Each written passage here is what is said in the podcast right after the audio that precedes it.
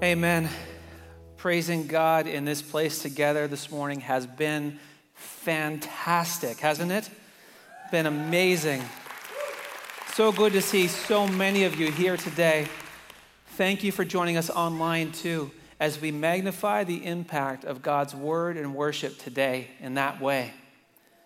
The Bible says that faith is the one indispensable quality that we need to have. We need to have faith for life. The Bible says, For we walk by faith, not by sight. We need faith for eternal life. The Bible says, For it is by grace that we have been saved through faith. And it goes on to say in the very next verse, and that is not from yourself, it is the gift of God. Because faith is a reaction in our hearts to the action of God. Amen? So, who gets the glory in the end for everything that we do and are? Everything, it's God. Because it's Him who has acted upon us, prompting us to respond in faith. This morning, we're going to turn in our Bibles to Genesis chapter 12 to look at Abraham, the father of faith, through whom all nations were blessed, which is so appropriate for this day as we especially pause and celebrate the folks the believers from all nations that are part of our midst, the folks that are not yet believers but are considering it, that are watching online and are with us. We celebrate the nations of this world that God is drawing to himself. So while you're going to Genesis chapter 12, let me give you the pre story. The pre story was that Abraham's dad, Terah, was actually directed by God to leave where he was and go to a new place. In Genesis chapter 11, 28, it says, Terah took Abraham, his son, and Lot, the son of Haran, his grandson, and Sarah, or Sarai, his daughter in law, his son Abrams, or Abraham, it gets used both ways. And they went forth together from Ur of the Chaldeans to go into the land of Canaan. But when they came to Haran, they settled there. So I've got a lovely map here for you, and I want to show you what's going on here. He grew up in Ur, southern Iraq today. God said to Terah, I want you to go all the way to Canaan, modern Israel today. And so Terah took off with his family, and he made it halfway.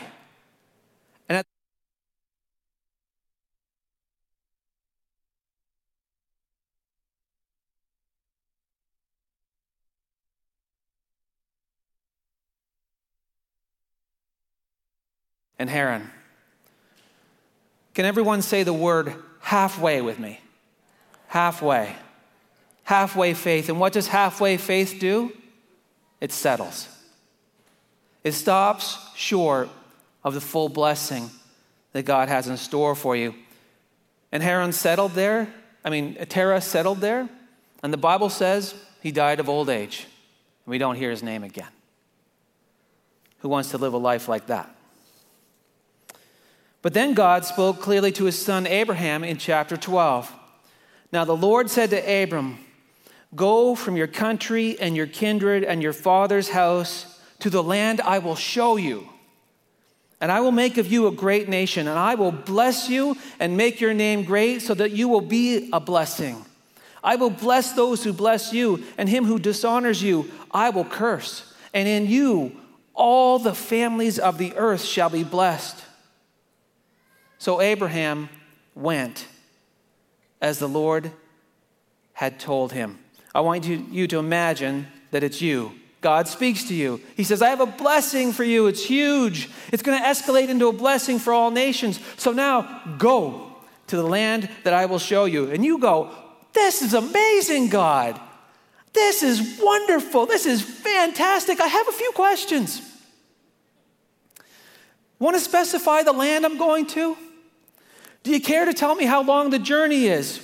Uh, I have a barren wife. You're talking about a lot of children. Explain that to me. Uh, what size of nation are we talking about making out of me?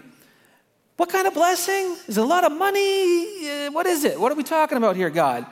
And how will others be blessed through me? I don't understand. And you see, for Abraham, where he was in Syria, everything was known to him. He knew his friends, he knew his family, he knew the culture, he knew the language, he knew he had good land by a river. But everything that God was calling to him was unknown to him. The details were withheld. But faith says go when all the details are not in place. Amen?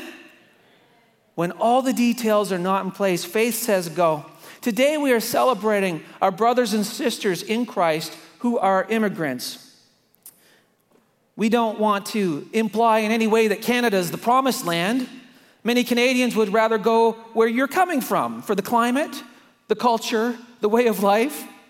But yet it took a great deal of faith for you to step out. And we want to celebrate that today. And we want to note that you, like Abraham, because of faith, became an immigrant. I interviewed three couples this week. What a privilege it was. Thank you, Shane and James Carpenter, for your amazing work with the interviews.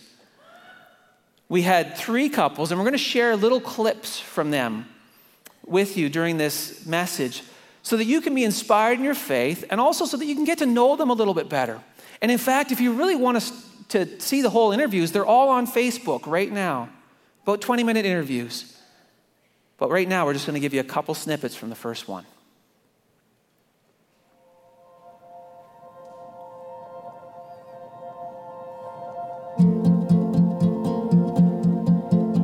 I found Jesus.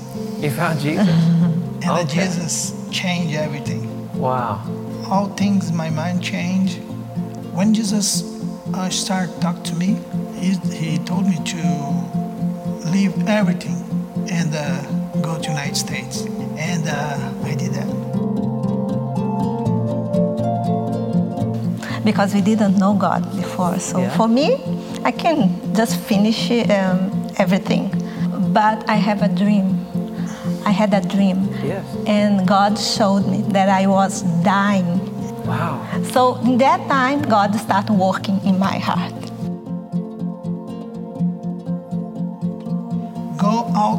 Your parents, your land, and eh, then I talk to you. But God don't say where and what. He just said go. Like me, yeah, just go. No matter where you're coming from or where you're going, faith is for you. Faith is the response that God is looking for you every time He says, Go where I'll show you. So it may not be going to another country, it might be go to your friend and have that difficult but necessary conversation. Now, you could settle with a relationship that's not all it should be, or you can step out in faith and make it all it should be. God might say, Go to your new career. Well, you could do that or you could settle for the good you have because you're afraid what the future might look like. Why would you give up what you have? He might be saying, Go share your faith with that person, step out, go make a generous gift, go make some life changes, go get some counseling, get out of that sinful relationship, go and initiate a new friendship, maybe with someone that's quite different from you. Go ahead in your relationship with God. Faith always goes and it never settles for anything less than the full blessing of God. Now, blessing is such a rich word. When we think blessing, we think happiness, we think contentment, we think the peace of God. We think spiritual, we think it overflowing into all areas of our lives. But this morning, as we try to comprehend such a rich word as blessing, let's start with the opposite of blessing. It might help us cursing.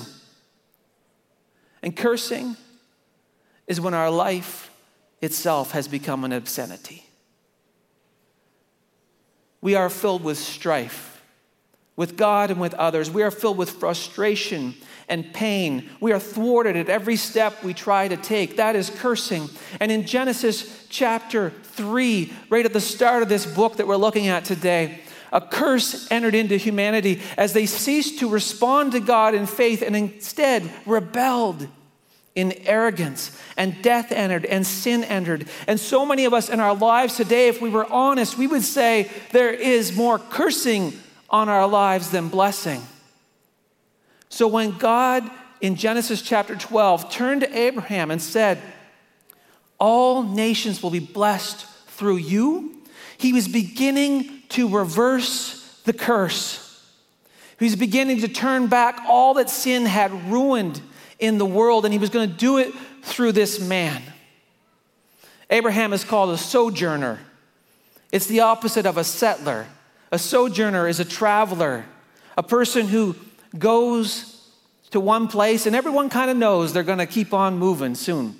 It's like the littlest hobo if you, if you grew up with me. Don't know where I'm going to go.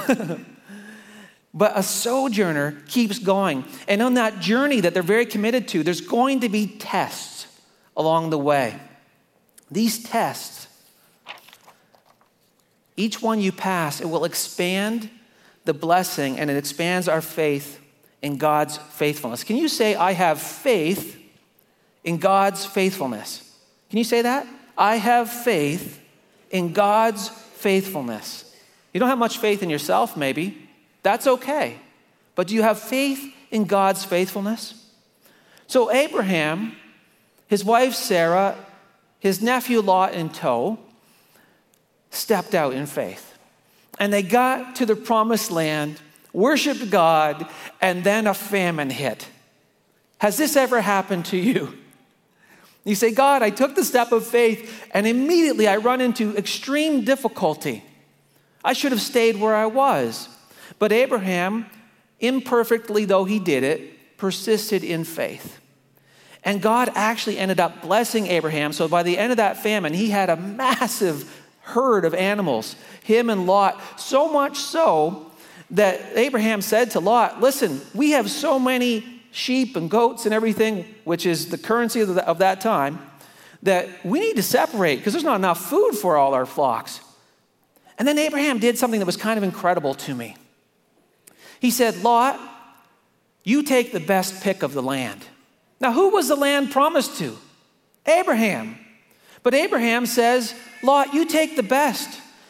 And so Lot goes down to the green valleys around Sodom and Gomorrah, and Abraham is left standing on top of the dusty hills. And having passed a major test of greediness, of being afraid that the provision and promises of God will run out if he doesn't share and be generous. That's what greed is, by the way. We're just terrified we're going to run out. Lot pass, uh, Abraham passes that test, and then God appears to him and expands the initial blessing. And actually, in Abraham's life, there's four expansions of blessing that occur. So here's the first one.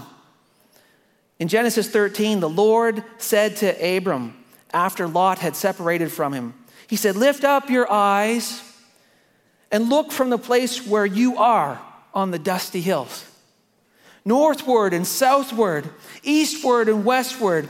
For all the lands that you see, I will give to you and your offspring forever. Whoa, some details about time, God. Thank you.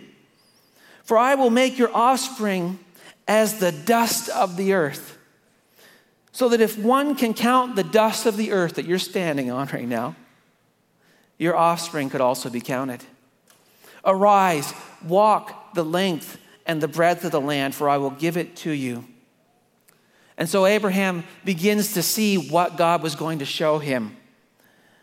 He expands, going to make you, saying, I'm going to make you into a great nation, into a command, a promise that he's going to have so many offspring you can't even count them. And that's how it works, my friends.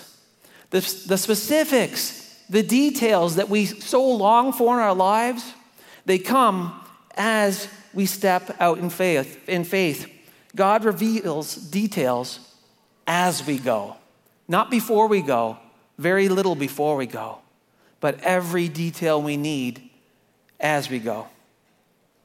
The next test comes when some kings of some city states swoop in on Sodom, raid the place, and take everybody prisoner, including Abraham's nephew Lot. And Abraham does something pretty tremendous. He gathers up his household and all his servants and employees. He has 318 people. And he takes off in the middle of the night pursuing the armies that have just taken Lot captive. Totally outnumbered, not even professional uh, fighters. But the Lord delivers the enemy into Abraham's hands. Abraham has taken a huge risk. And in the middle of the night, Abraham falls upon these people. God strikes them with terror. They run away. And there's this immense booty left behind, this, this treasure, this plunder. So, what would you do if you were Abraham at that point? God has said, I'm going to give you this land. There's all kinds of people living in the land, but now Abraham's got a little army, he's got a ton of money.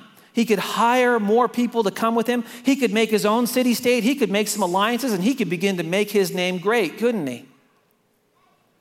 But he had a real sense of what God's way was. So instead of that, Abraham goes and he tithes 10% of the booty to a priest of God. And that he gives back every cent that he had acquired to the others and keeps not one cent for himself and trusts that God is going to do what needs to be done in his way and in his timing.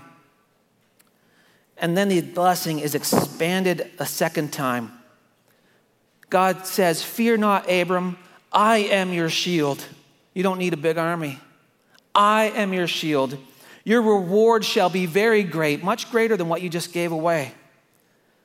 But Abram said, O Lord God, what will you give me for I continue childless? And the heir of my house is Eliezer of Damascus, a servant of Abram's. And Abram said, Behold, you have given me no offspring, and a member of my household will be my heir. And behold, the word of the Lord came to him this man shall not be your heir. Your very own son shall be your heir. And he brought him outside and said, Look toward the heaven and number the stars. If you are able to number them, then he said, So shall your offspring be. And he believed the Lord, and God counted it to him as righteousness. Abraham, I'm your shield. Abraham, I'm your reward. Abraham, I'm going to give you your own biological son now offspring as beautiful and numerous as the stars. And then, as the chapter continues, and what I, am not reading to you, he begins to give details. This is how your nation's going to grow. Incubated in Egypt before I set it free. These are the details of the land. And you know what the details were? Let's get that map up again. When God said, Go to the land I'm going to show you, Abraham was right here. And he crossed the great Euphrates River and he walked all the way through southern Syria and into Jordan, Israel, parts of Lebanon today. And he walked in those places. And God said, Since you crossed that great river Euphrates, every place your foot has touched, I'm giving to you. That was realized under Solomon when, when the nation of Israel reached all the way to the uh, river Euphrates. But isn't that cool? Go to the land I'll show you. And Abraham says, Okay, I wonder when I'm going to get there. And God's saying, You're already getting there. Every step you're taking, you don't realize it. It's a step of blessing and a step of promise. And you're going to know after the fact what I was up to. The big pivot point for Abraham was that he believed God and God counted it to him as righteousness. You see, Abraham is far from perfect if you read his story, but he had to trust in God's goodness because his own goodness was flawed. This second video clip might help you on your journey.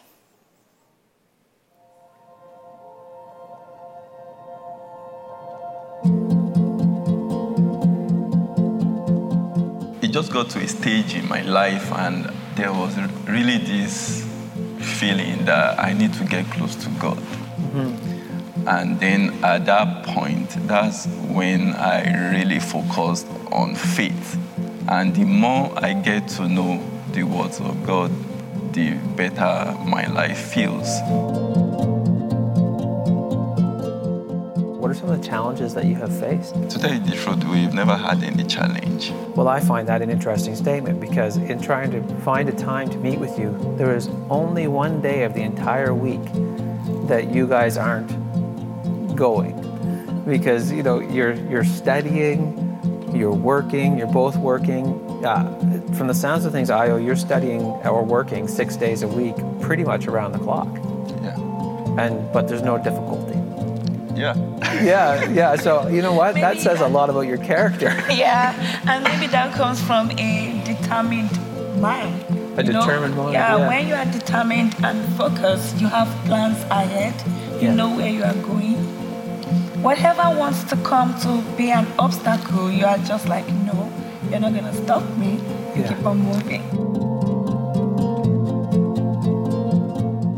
Coming here is um, a step of faith. Like we we don't know what is out there, but when the time came for us to move, we moved. And all what we can say is God has been good, and He will continue to be good. Wow, I love those videos. Abraham's third blessing expansion came when he found out that not only was God going to give him a son, biologically, it was going to come through his beloved wife, Sarah. Sarah had been unable to conceive children in her prime childbearing years, and she was now decades past childbearing age. And God says to Abraham, Sarah is going to give birth to the son. And this is one of my favorite scripture verses. It says in Genesis chapter 17, 7, then Abraham fell on his face and laughed. Isn't that a great verse? He fell on his face and laughed. In fact, Sarah was listening to God who had appeared and manifested himself to Abraham say this. And then she started laughing too on the other side of the tent. And then God grabbed her and pulled her in and said, Were you laughing? No, no, I wasn't laughing. He goes, You were laughing. She goes, Okay, I was laughing. This is laughable, God. And God said, So that you will know that nothing is impossible with me. A year from now, you will conceive and have a son, and I want you to name him Isaac, because Isaac means laughter. The laughably good goodness of God. That is what God has for you.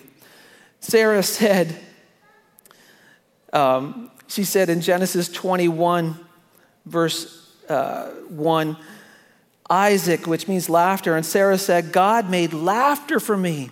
Everyone who hears will laugh over me.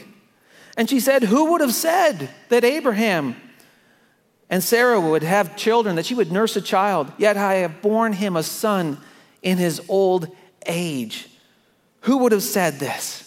Who could have predicted it? This is what happens when blessing comes into our lives. And then in chapter 22, we come to the last and final ultimate test of Abraham's faith, which led to the final expansion. I want you to imagine how little Abraham knew about God.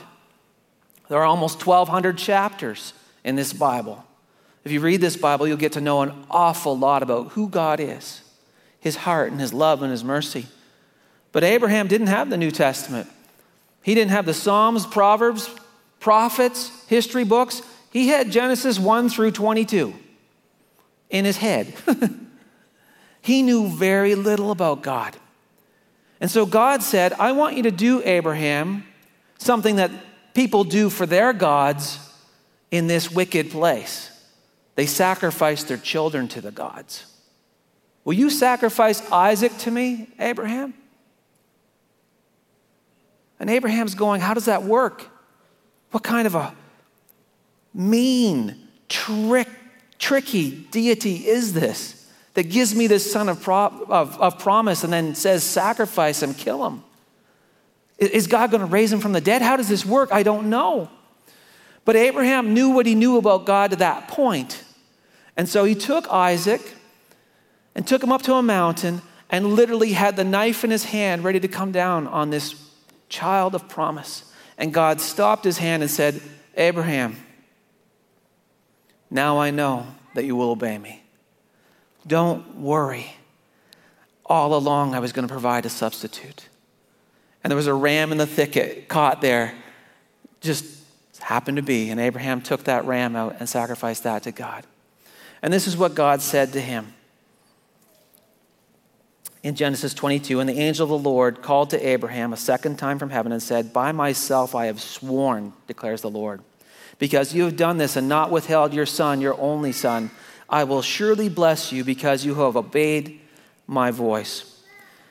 Having true faith means that we obey God in the end. Can you say that? Obey God in the end. We are incredibly imperfect people, much like Abraham, if you read his story. But in the very end, true faith, if it's faith, is obedience. And when we put God to the test, and when He tests us, our faith grows. His faithfulness is magnified. And today we know that the God who provided a substitute for Isaac is the God who provided his very own son as a substitute for us in his love and mercy. And then we can absolutely trust that God. Because God said to Abraham, I'm going to make you a great nation. All nations will be blessed through you. And he did make Abraham into a great nation. The Jewish people flourished from him biologically.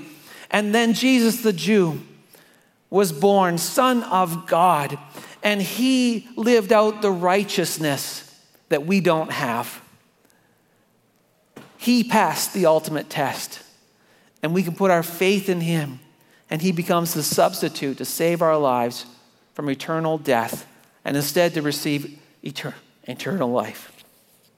Hebrews 12:2 says that Jesus is the pioneer and perfecter of our faith. Our last interview clip summarizes everything that we've looked at so well. I hope you enjoy it.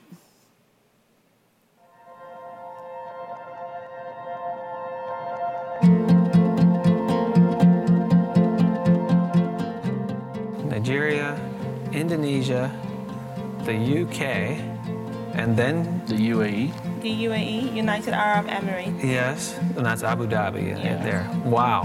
And I had my kids in all those countries. So I had the first in Indonesia, the second in the UK, and the third one in Abu Dhabi. The first resolution or the first thing we're looking for, even as a child, every time we go into a new place, is to plant ourselves in a Bible believing church. Mm-hmm. And that forms the foundation for all our friendships yep. and what we do. The church has always been our family. I think the most difficult move I ever made was when we left Abu Dhabi to come here. Mm-hmm. Because it wasn't a transfer for work. Um, we were like, oh, let's try Canadian immigration, and, and we got it. And I was like, initially I was expecting, okay, I and the kids would come first and he would join me. And then a couple, within the week, he was like, oh no, I'm quitting my job. And at this point, we had three kids. Mm-hmm. I was like, um, if this is happening when we first got married and it was just both of us, I'll be like, oh, yeah, fine, let's go for another adventure. Uh, but this time we had three kids, and he was like, oh, I'm, we're going to quit our jobs and we'll move to Canada. So I feel this, that. I feel that pressure. wow. So it was. I was like, I was thinking about, um, oh, I wouldn't have a job. You wouldn't have a job. We don't really know anyone in Canada, so um, we're just going like on a journey. And he was like, it was so sure that that was going to be our next move. So I struggled with it. I I prayed for a while, and I prayed with my mom. And then one day we were praying. Um, She's like, Don't worry. I hear God saying, I'm going to help you. I was confident in my heart that that word was coming from God. So we started packing, and all I kept on, um, well, all I kept on um, hearing was, God's going to help you. And He's been so faithful because we walked into this town, we didn't know anybody, mm-hmm. right? So, right from the airport, like we met someone, was like, oh, I'll help you with your stuff. And every time, whether it's childcare, when it came to getting jobs, when it came to the decision to to buy a house or to buy a car, I could just see God helping. Hmm. Like I could look back on the two years and see that He is stood firm to His word, and it's it's been an awesome journey. You know, when I have to make big, when I say big, I mean decisions where I have to uh, risk a lot. You know, God has always been there.